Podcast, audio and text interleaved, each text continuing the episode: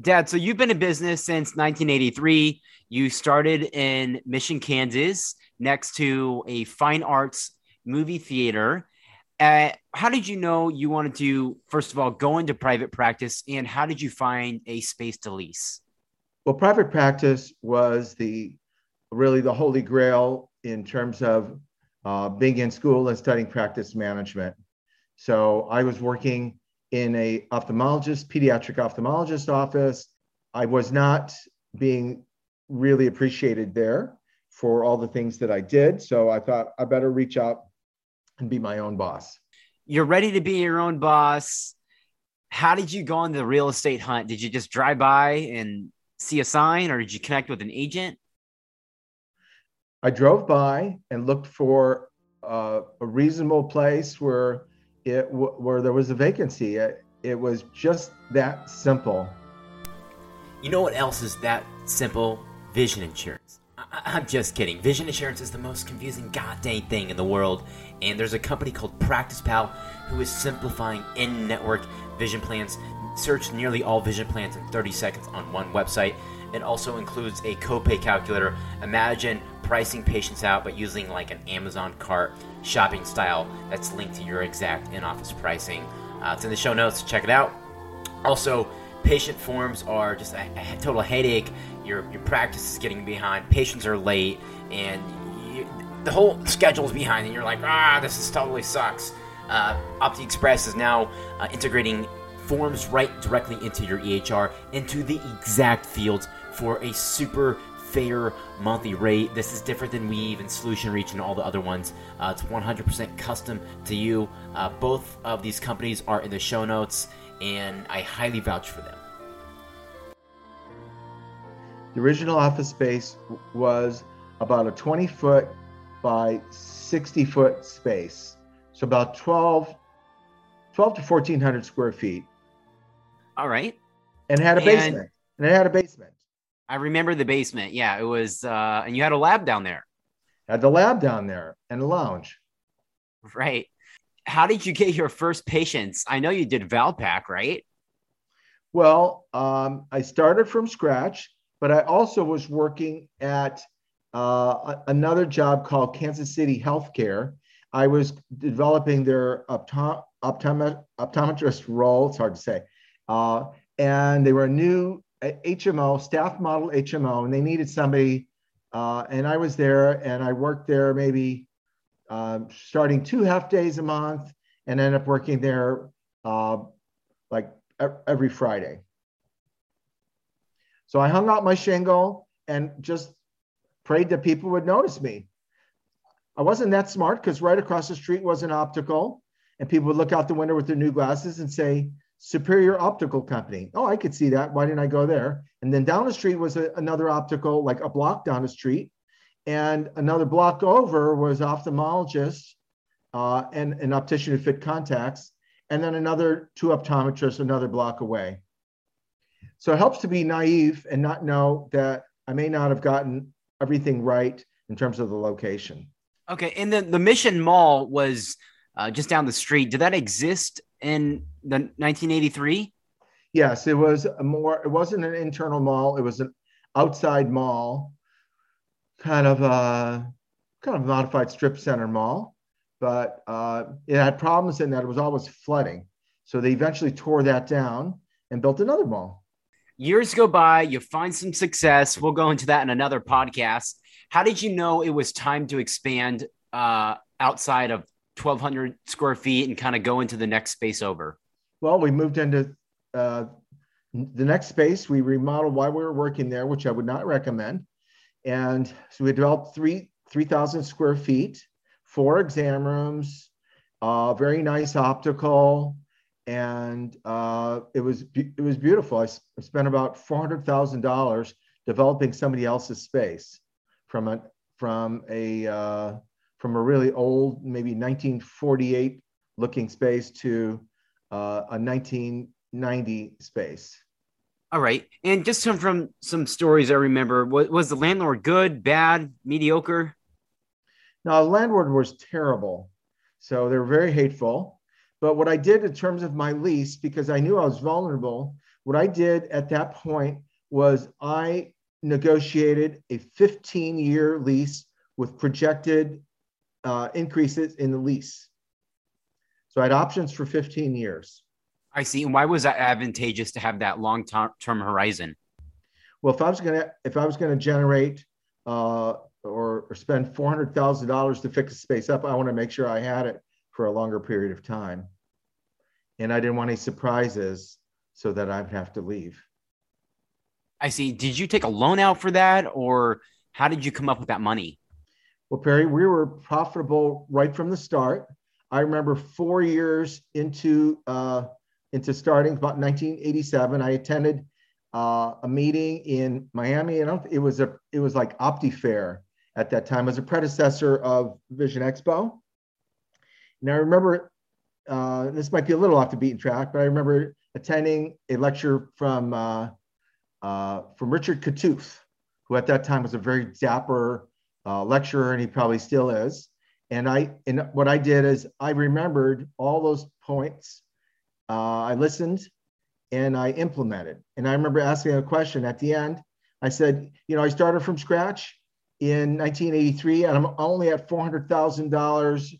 Uh, I'd say gross because at that time, really, insurance wasn't around. Gross, and I want to know what can I do to expand further. Uh, at the conclusion of that seminar, I had people lining up to ask me questions. So uh, I didn't realize that I was doing that well, but I was all self self funded. How did you become profitable from day one? Were you selling premium goods at that time? I know the the most expensive frame was probably like 30 bucks. What where did the profit come from? The average frame in uh, 1983 was was cost $17. Uh, a very expensive frame would have been $65.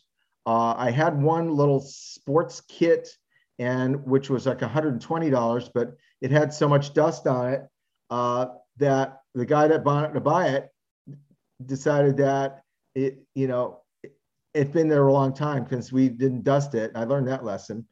And so over time, frames developed nicer.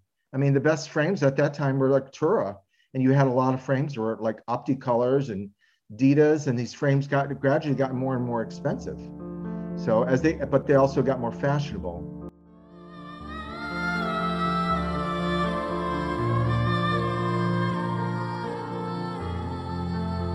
All right, let's fast forward a bit. There comes a time where you are thinking about uh, developing a building, breaking ground, and I think you spotted a abandoned Volvo dealership just a few blocks away. Yeah, so I, I decided uh, it's time. We, we ran out of parking spaces on a Main Street location.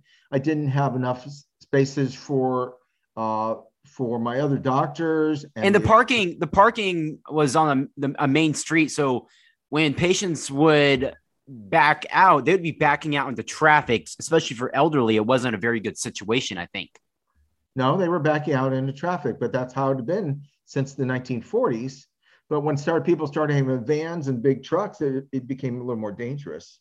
So, so we didn't have enough room. We didn't have enough room for the staff didn't have enough room for the patients.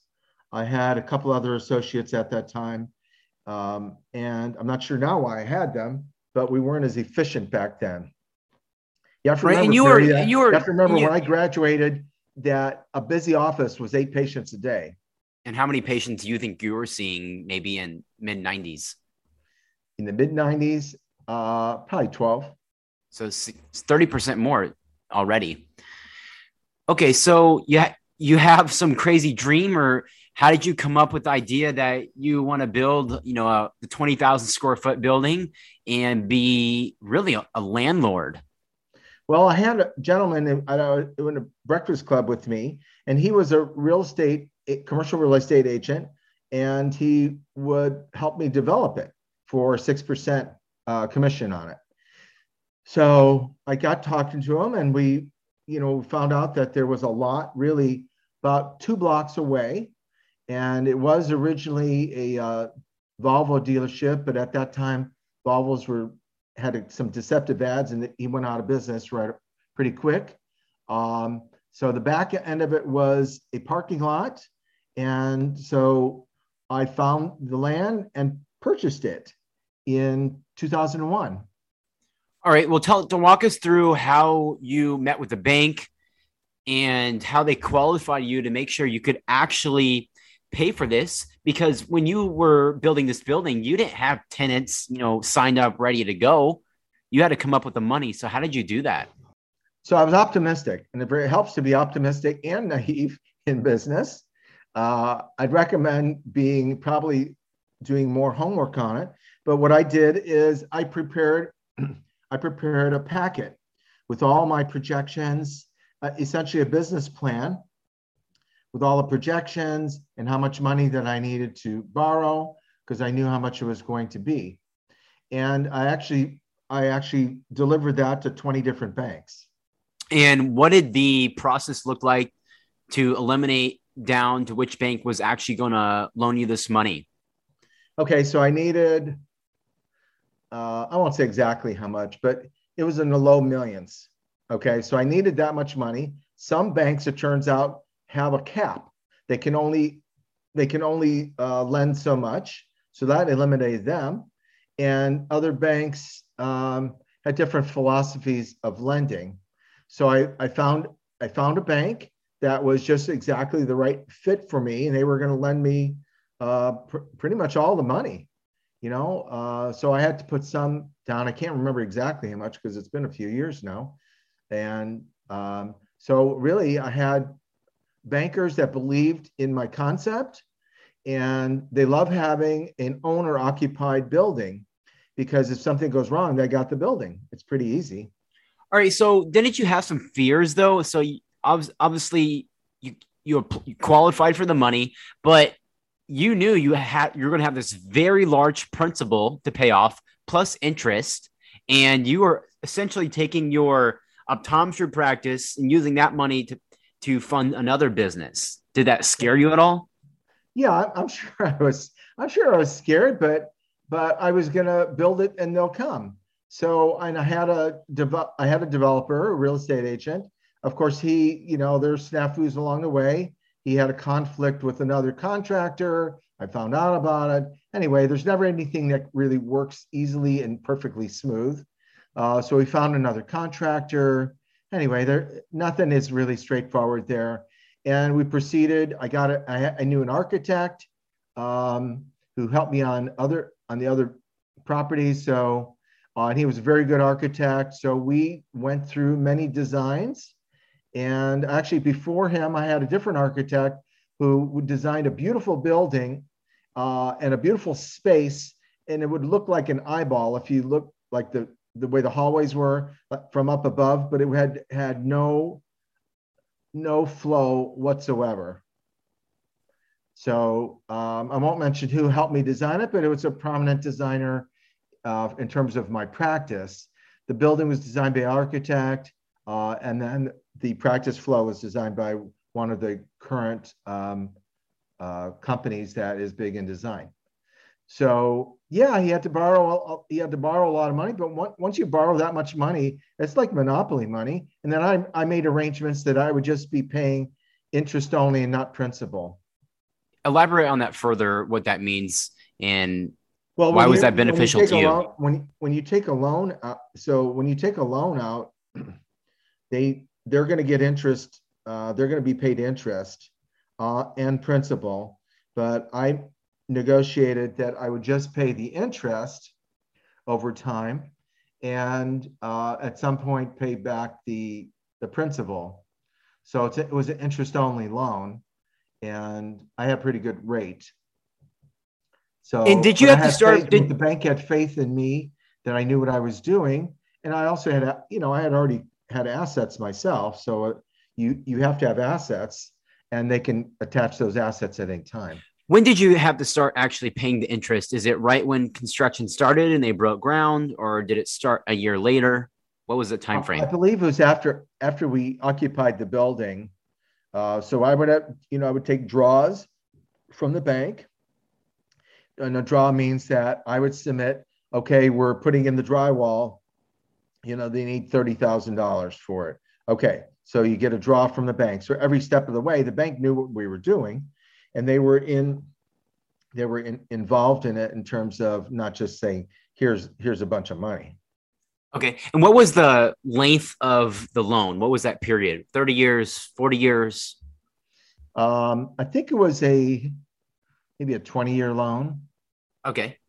And was there prepayment penalties or could you pay it off at any time? No, I didn't have any prepayment penalties. And that was one of the things that you have to negotiate in there. You also have to know how the interest rate is being calculated because they review that about every five years. We're going to fast forward. It's a beautiful building.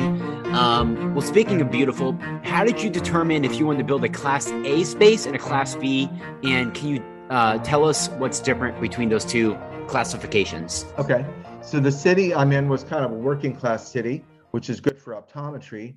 Um, you know, optometrist bread and butter is usually from working class folks. And so that's the area. But I was building what they call a class A building.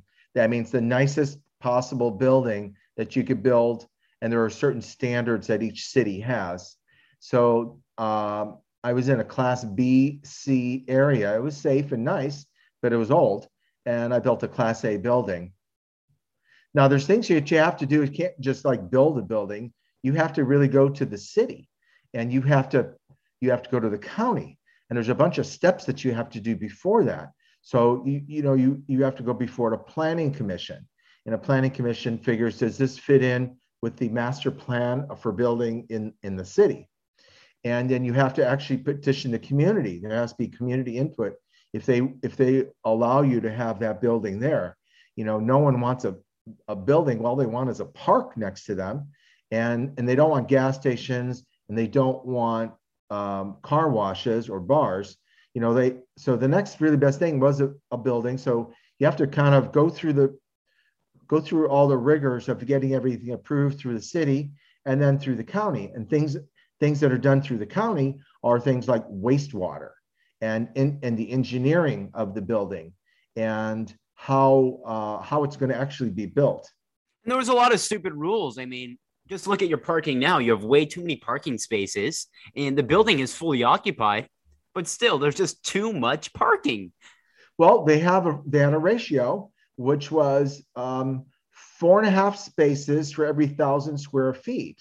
So consequently, I have about 90 parking spaces, and those and those standards change over over time, but there are building standards. So you have to adhere to all of that. So you need an engineer, you need an architect, you need a good contractor. And I, I was in the meeting in the, uh, you know, they have those little mobile homes in there every week. And so some people think like, well, why would you, why would you do that? Because I want to be intimately in, involved in what's going on in all the decisions. So there's decisions about material, there's decisions about the layout, the, the um, you know, how how the parking lot's going to be laid out, all those things. So you, you have to really coordinate. So it took really a couple years to build the building because you have to go through the city and then you have to have inspections and the inspections have to be in a certain timely manner. So everything is, is pretty scientific. Even the concrete pad, we don't have a basement, the concrete pad, that had to be, the, the earth had to all be uh, proper uh, consistency of the earth. It needed to have extra lime so those are all engineering things that you never even think about. And even when the concrete is built, um, if they test it a month later and it's not really as strong as it needs to be, you start all over. They tear down whatever buildings you start all over. So you have to do it in a really scientific manner. And uh, okay, so yeah. we're gonna let's fast forward a bit. Uh, the building is erected. Um, you move in. You obviously had to buy a ton of furniture and all that stuff because you've just massively expanded your space. Now you're at what? Almost 7,000 square feet. Yeah, 7,000 square feet. Yeah. Okay. So you're a tenant in your own building, super exciting. Now you got to go fishing because you got about three fourths of the building that uh, also needs to be occupied. What did that oh. process look like? I believe your first tenant uh, off the bat was Edward Jones, and they're still a tenant. So, well, what it looked what it looked like is I thought within three months I should be fully leased. Okay, so um, so I had a whole upper floor, and I had a quarter of the bo- bottom floor. So it just so happened we're in Kansas City where Sprint is headquartered. Well, at that point, Sprint fired 30,000 people in this city, and that's a lot of people. And when they fire people, they vacate properties.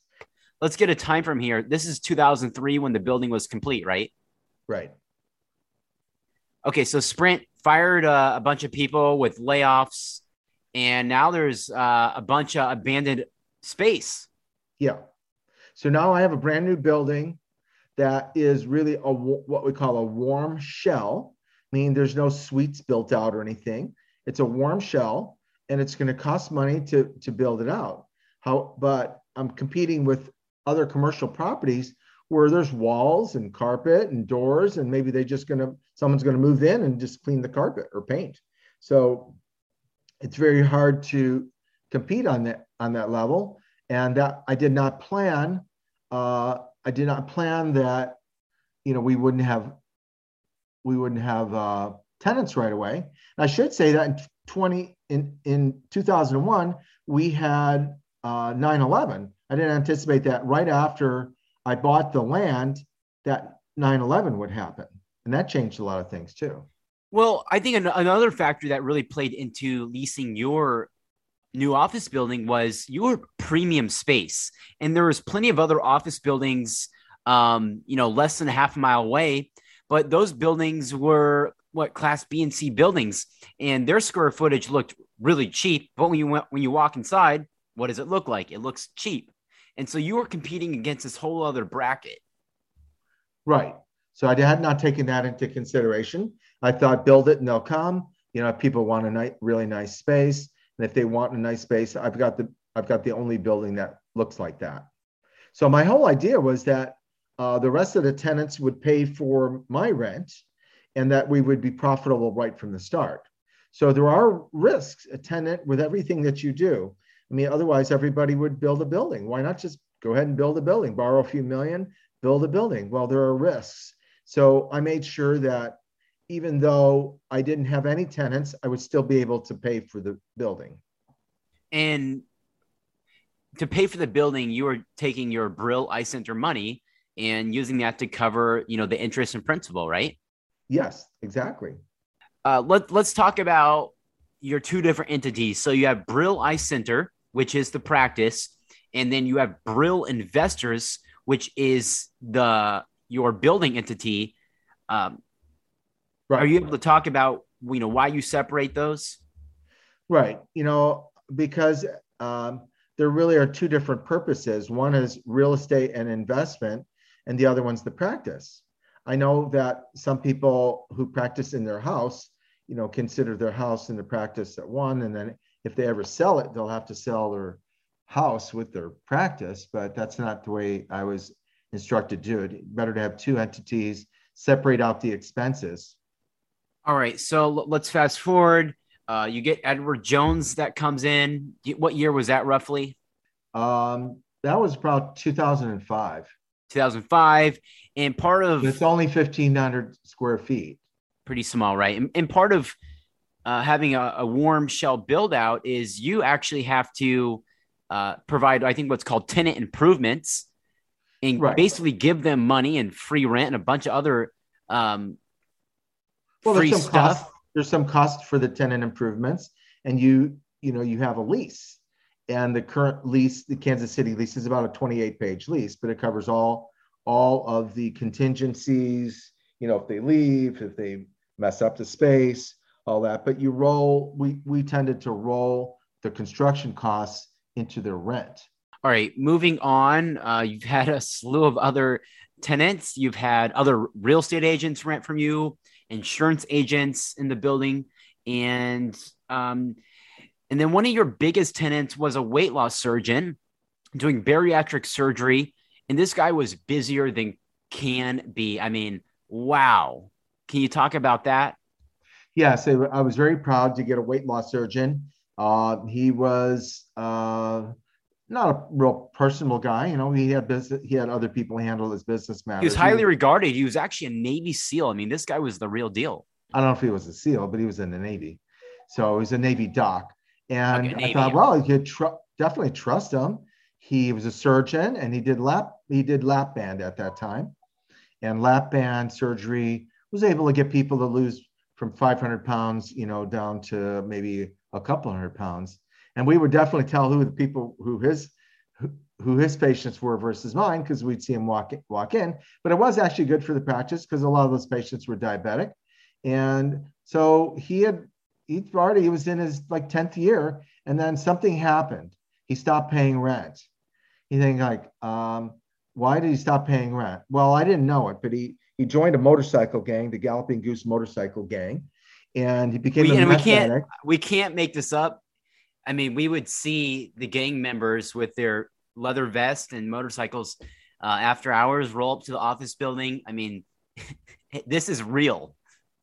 Yeah, but who would who would expect his wife crying on my on my doorstep uh, that he's beat her and he became it turns out he became a meth addict and he joined a motorcycle gang and you know motorcycle gangs um, uh, they are part of organized crime and every for every crime they commit they each get a they get a tattoo a new tattoo. So i couldn't believe it so i, I looked all this up and apparently there's five major motorcycle gangs in kansas city whose main goal is to not like the hells angels. Who knew? So uh, so now um, he, he stopped paying rent. I was as gracious as i could but eventually i have to give him an eviction notice.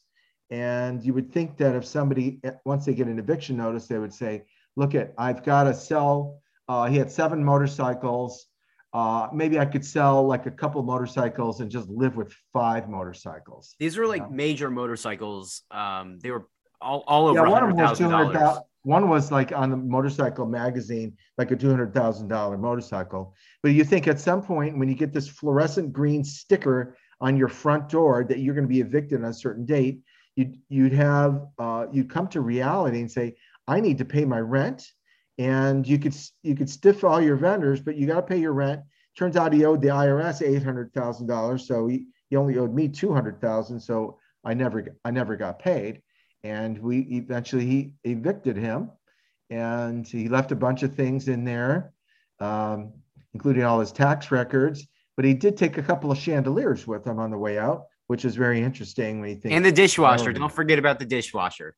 yeah and a professional dishwasher. So um, in any case you learn lessons there you think you've got the most the probably the best possible tenant but there's risk there too so and the risk is you're just not going to be paid Tenant leaves, and now you're like, okay, well, you know, let me just put this up for rent again. But finding a, a tenant was not easy, and even uh, how much space was that space? Like six thousand square feet, or almost. yeah about six or seven thousand Okay, so that went uh, vacant for probably three years, right? yep And then uh, we got we got lucky again, and we had another company come in, and as we speak, they're leaving.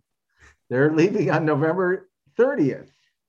They And I think decided to buy a, a, a, uh, their own building. They're vacating two other buildings and building their own building. But but I'm optimistic about it, you know, because at some point we will find somebody to fill that space. Right. So you have your you have your ups and, downs definitely. Now let's talk about building maintenance and management. Uh, part of owning a building means you're gonna fix the concrete and you're gonna repair the HVAC. And we uh, you've been doomed with HVAC issues just due to um, it appears engineers who put that uh, unit on the top of the building really underpowered it. And that's resulted in just an astronomical amount of repairs. Yes, a lot of repairs, a lot of eventually we had to kind of just almost redesign it. And it was a it was a new carrier system, computer controlled, very nice. And when 50, I say I think 50 it- ton, right? we're when we're putting this uh, on the rooftop, it's the best newest one. You're not going to say, "Well, yeah, I know I want an old one." So you do that with the best advice, um, and but you just can't change your rooftop, and you and you have to deal with these um, HVACs because that is what's on the building. So in any case, a lot of trouble. And we have some days in Kansas City where they're over 100 degrees. Well, it turns out you find out these systems are really rated for like 95 degrees. And there are many years that would never go even to the 90s, but all of a sudden you have a year where you know you're 108, 110, and be 116 degrees at the window. Well, I mean, the systems tend to fail at that point, even with the best maintenance. Right. But, so, other issues I know that you've experienced in being a landlord is we've had sewage smells in the building. And for the life of us, we don't know where these sewage smells come from. So, just like anybody, you know, we pour water in the drains and it, it forms a, almost like a little seal. And that that wouldn't work. And we would get plumbers out there and other people. Smoke and nobody testing. Could, right. And nobody could ever figure it out. And finally, we came across one small HVAC guy. His name's Ian. This guy is just the master of uh, building maintenance, and he was able to really help us out and pinpoint what was wrong with our HVAC and how to retrofit things and also get rid of these sewage smells. So sometimes it's not problems are not intuitive and you end up just exhausting all your resources to figure things out. Well, meantime, you have to you have to please your tenants. So that's that's right. For, and I for that Edward Jones for that Edward Jones tenant, I mean he he went berserk. He was uh, like blocking my doorway and uh, calling me a liar that because I didn't fix things. I put I put a separate air conditioning unit in his space, uh, and he promptly took it out of there because uh, it was little. Turns out he was a little hearing impaired. He didn't like the noise. He was banging on my window. Anyway, he was just crazy. So I decided to spend, put another little. Uh, it's a Mitsubishi unit into his space. It's a whole separate system uh, for ten thousand dollars just to quiet him and make him make him happy, which was a colossal waste of money. But I solved that problem for all, you know, once and for all, because his space was in the southwest corner of the building. So, and he would sit at his desk with his sunglasses on and the blinds open because and his and his suit coat on instead of being common sense, close the blinds, take off your suit coat, and uh, so you know you have to deal with the whole variety of people and how they uh, what their tenant needs are, and you you want to be accommodating. And uh, and I tend to go overboard on being trying to be accommodating, but sometimes things happen. You know, somebody just broke a toilet seat the other day, or I mean, someone dumped their whole purse down a toilet. You know, how do you how do you ever figure that you're going to need to uh, to contend with that? You just don't know. Right, and there's uh, you know other things like elevator maintenance. You have to have a professional elevator company come out quarterly and they do an inspection because the last thing you want happening is someone stuck on the elevator. And you need a phone line for that elevator. POTS line, yeah. Okay. So, but I, so, you know, we're kind of being negative here. I would, I would say that, you know, for for a lot of optometrists, investing in their own building or a building they're going to share with another tenant or other is going to be one of the best investments because it's going to be long, it's long standing, and at some point, the building will appreciate. And when the building appreciates, they're going to get their, their money back and they're in control. So if you ever, if they ever wanted to sell their practice, they don't have to worry about uh, a landlord pulling the lease. And then really their business really is non-existent. So, um, so having your own building is, is very rewarding. And it is nice from an ego standpoint, seeing your name on that building and being kind of a pillar of the, of the uh, community.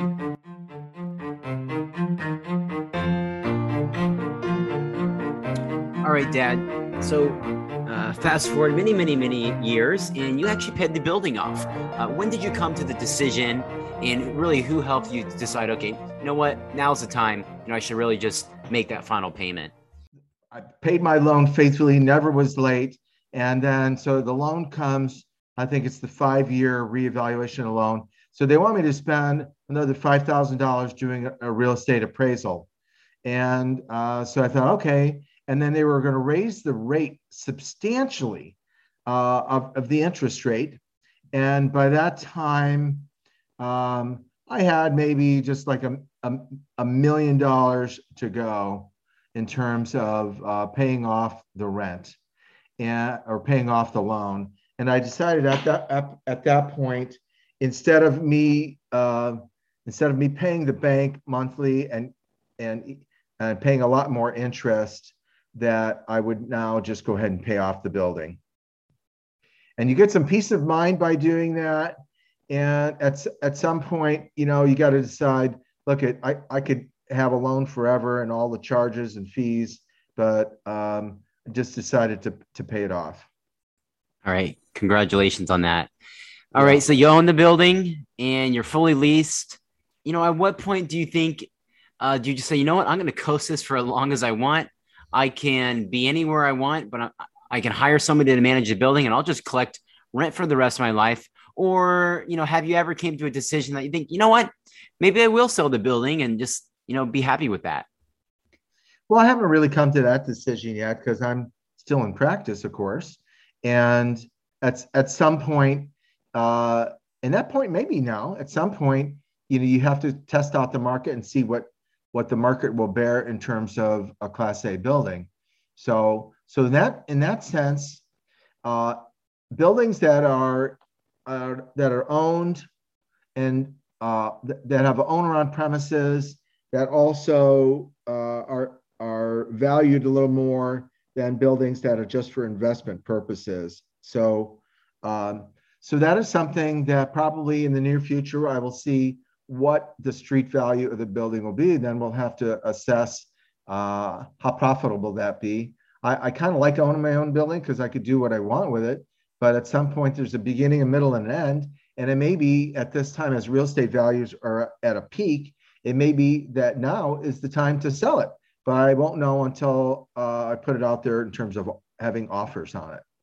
Well, Dad, what do you tell kind of the OD who's maybe been leasing for 10 years? And they they found success in their practice. They're doing fine. They own their home. You know, should they should they really go out and look if they should build a building, buy a building? You know, what can that first step be? Because just paying rent for the rest of your life just does, doesn't really sound like a smart decision. I think it's similar to the decision of living in an apartment versus buying your own home. You know, um, it's easier to be a tenant, that's for sure. But as long as you got a good landlord, um, but at, at some point, you you want to have diversify your investments, and uh, it's helpful that instead of remodeling your own space, that maybe you move down the street just a little bit and you build your own building, or I so that's what we did. We built it from scratch, or you buy a building and have it modified to your needs. And at that point, now uh, from the community standpoint, they know that you're there to stay and that you're not fly by night. I mean, so you have a lot more credibility when your name is on your own own building. Um, any regrets in building a building, owning it, and anything you would do different to conclude our session here? Oh boy. So part of being naive when you start out with things is that you just don't know everything and you you will make mistakes even with the best advice, there are things that you just don't know about. So uh, one of them we mentioned was the air conditioning. How would I know? But um, I think otherwise, I would have probably really done just about everything the same. And I would have made sure I had tenants booked bef- before uh, completion of the building. Instead of being so optimistic that here we would have uh, tenants, you know, ready as soon as the building was ready. So I would say make sure you are pretty financially solvent so that in case you run upon hard times or if you don't have a tenant, that you can sustain the building no matter what. When I went to, into my own private practice, I saved up enough money. I said, I'm going to save enough money um, that I can not earn an income for two years and uh, and I'll still be in business. Uh, so unlike restaurants that have three months worth of money, I said I'm going to have to have enough money for two years that I wouldn't have to make any money. So uh, you know, because I spent four years in the army and I spent four and I spent one year in a ophthalmology practice, so I saved my money. Right, and I think there's never going to be a good time to start a business or build a building. Even for myself, uh, running entrepreneur media marketing agency there's never enough money in the pot. There's always risk, but eventually you just have to pull the trigger because the future really is in your hands if you want to put all effort forward. And I think that I think that's a good point, Perry. You know, um, we didn't talk about how much I worked. You know, so so for all those years, I was not uh, unaccustomed to working 80, 90 hours a week because when you start from scratch, cold, no, no, no patients, the one thing you can do is work hard and long and long hours and actually be there. And and instead of you know working at four different chains or anything, I thought I can compete with the chains because that about 1985 was when LensCrafters first came out. And I thought one thing I can compete with them is is on the hours. And we did advertise, we did Valpaks and all that, but that was mainly to get it was very very little discount, like maybe five dollars off an exam or something. It was very little, but it it got the word out. I don't know if that would be the right thing today. Um, it got the word out that we took credit cards. We were open on Saturdays, and we were open initially um, eight to eight Monday through Thursday, eight to five Friday and Saturday. So I, uh, if somebody actually wanted to be successful now, they would have to do something different. Maybe have an all night practice you know so um, maybe combine with uh, another uh, office but there's all sorts of things but you got to do it so that there's something different and better. So i was confident in my skills as an optometrist and confident that we could take care of people um, and and work hard. If you want to reach uh, dr brill here you can email him at info at entrepreneur.com and he'll receive your message. Feel free to ask him any real estate questions. Uh, but I'll, I'll tell you the truth. You know, Dr. Brill here is not an expert in real estate. He's a doer and an executor, and he has smart people that has advised him, lawyers and architects and construction companies. So you don't need to know everything. You just have to assemble, uh, assemble a team that can really help you. Is is what I've learned.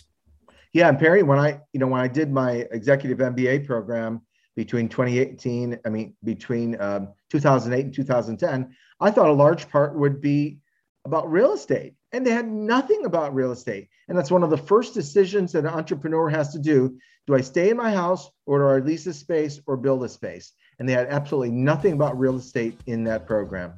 Um, on future episodes, we'll be covering more practice management tips, how to run practices, and we're going to be talking to uh, my dad here, Dr. Brill, just how he did it because um, there's no easy way, it's just grit and grind. So thank you, Dad. You're welcome. Your patients review your practice and you always ask for those five stars. We're going to ask the same. Head over to Spotify or Apple, wherever. Give us a five star, drop a comment, and show us some love, baby.